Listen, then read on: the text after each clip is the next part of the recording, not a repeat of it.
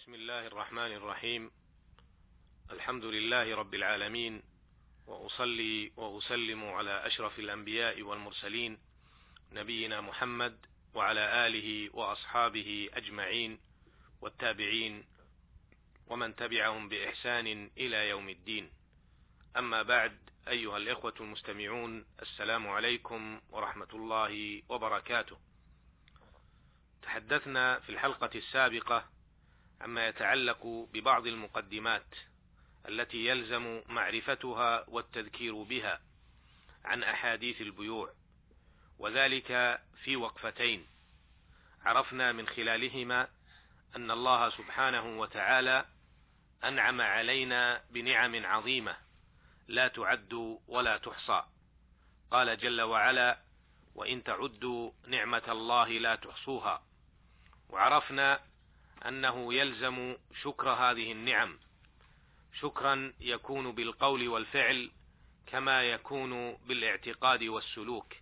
يقول سبحانه وتعالى لئن شكرتم لأزيدنكم ولئن كفرتم إن عذابي لشديد. كما عرفنا أن من النعم التي أنعم الله سبحانه وتعالى على عباده بها نعمة المال والرزق. هذه النعمة التي تقوم عليها حياة الأفراد والأسر والمجتمعات. وقد وضع لها الإسلام ضوابط وأصول وآداب يسير عليها المسلم بصفته الفردية والمسلمون بصفتهم الجماعية. وإن من شكر الله سبحانه وتعالى على هذا المال الإيمان التام بأنه مال الله سبحانه وتعالى. فيجب على العبد أن يتصرف فيه بما شرع الله جل وعلا. كما عرفنا أيضا أن على المسلم أن يتعلم العلم الشرعي ليضبط معاملاته المالية. وقد دلت النصوص الكثيرة من القرآن والسنة على ضرورة تعلم العلم الشرعي. وفي هذه الحلقة نكمل ما يتعلق بهذه المقدمات في الوقفات الآتية. الوقفة الثالثة. بين لنا ربنا سبحانه وتعالى أن الأرض وما عليها ملك له سبحانه وتعالى. يقول جل وعلا ولله ملك السماوات والأرض وما فيهن. استعمر الآدميين في هذه الأرض وأعدها لانتفاعهم ومنفعتهم ومصلحتهم. يقول جل وعلا هو أنشأكم من الأرض واستعمركم فيها. ويقول سبحانه وتعالى هو الذي خلق لكم ما في الأرض جميعا ويقول وهو الذي جعلكم خلائف الأرض. وقال سبحانه وإذ قال ربك للملائكة إني جاعل في الأرض خليفة. وبين سبحانه أن المال مال الله جل وعلا. يقول سبحانه وآتوهم من مال الله الذي آتاكم. ويقول جل وعلا وأمددناكم بأموال وبنين. ويقول وكأي من دابة لا تحمل رزقها الله يرزقها وإياكم. فوضحت هذه الآيات وغيرها أن المال مال الله جل وعلا وأن الناس مستخلفون فيه. يبتليهم الله جل وعلا فيه لينظر أيهم أحسن عملا وأقوم سلوكا وطريقا. وعليه فينبغي أن يتصرف المسلم بهذا المال بناء على هذه النظرة العقدية اليقينية بأن المال مال الله فيجمعه ويصرفه بناء على ما حدده الله تعالى بشرعه وما سنه رسوله صلى الله عليه وسلم بسنته. الوقفة الرابعة: التجارة في الإسلام مطلوبة، بل قد حث الإسلام عليها، ولكن بالطرق المشروعة عموما، وفي البيع والشراء بخاصة، يقول جل وعلا: وأحل الله البيع وحرم الربا، ويقول سبحانه وتعالى: فإذا قضيت الصلاة فانتشروا في الأرض وابتغوا من فضل الله واذكروا الله كثيرا لعلكم تفلحون.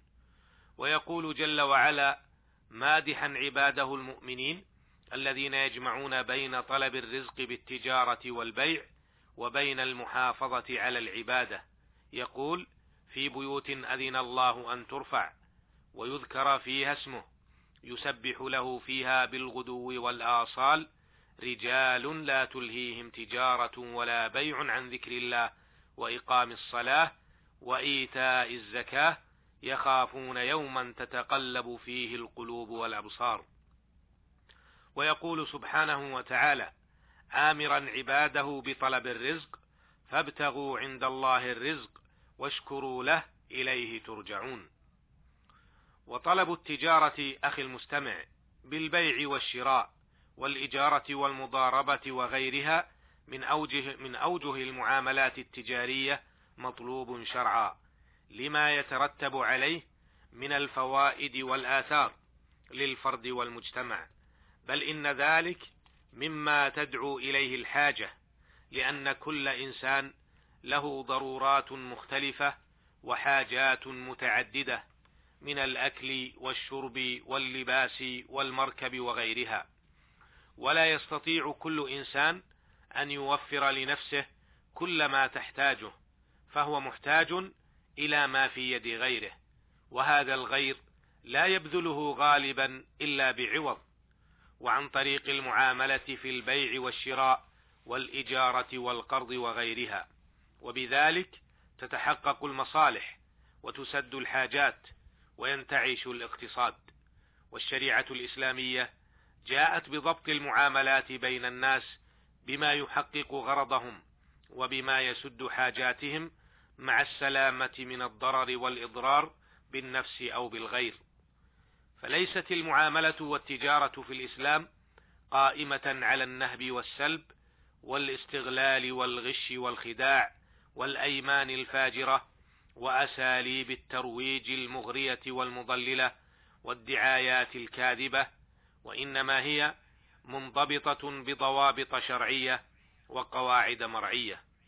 يجب يجمع هذه القواعد والضوابط أصلان مهمان. ينبغي للمسلم أن يعرفهما ويفقههما وأن يراعيهما في معاملاته كلها.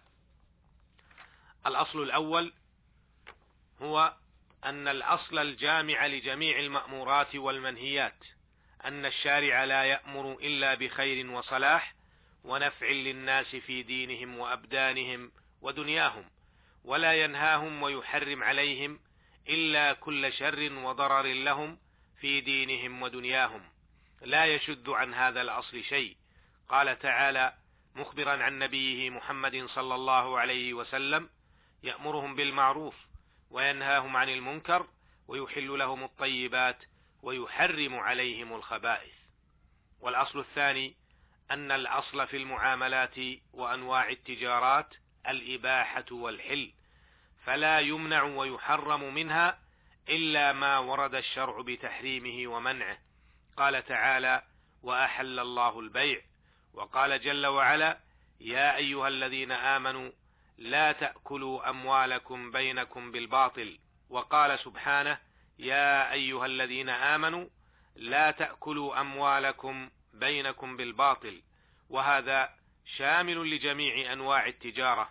ومن حكمة الله تعالى ورحمته بعباده أنه لم يحرم عليهم من المعاملات إلا ما يضرهم في دينهم ودنياهم. أسأل الله تعالى أن يبصرنا بأمور ديننا وأن يرزقنا النية والإخلاص في القول والعمل وأن يجنبنا الخطأ والزلل. إنه سميع مجيب وهو المستعان. وإلى اللقاء في الحلقة القادمة إن شاء الله. والسلام عليكم ورحمة الله وبركاته.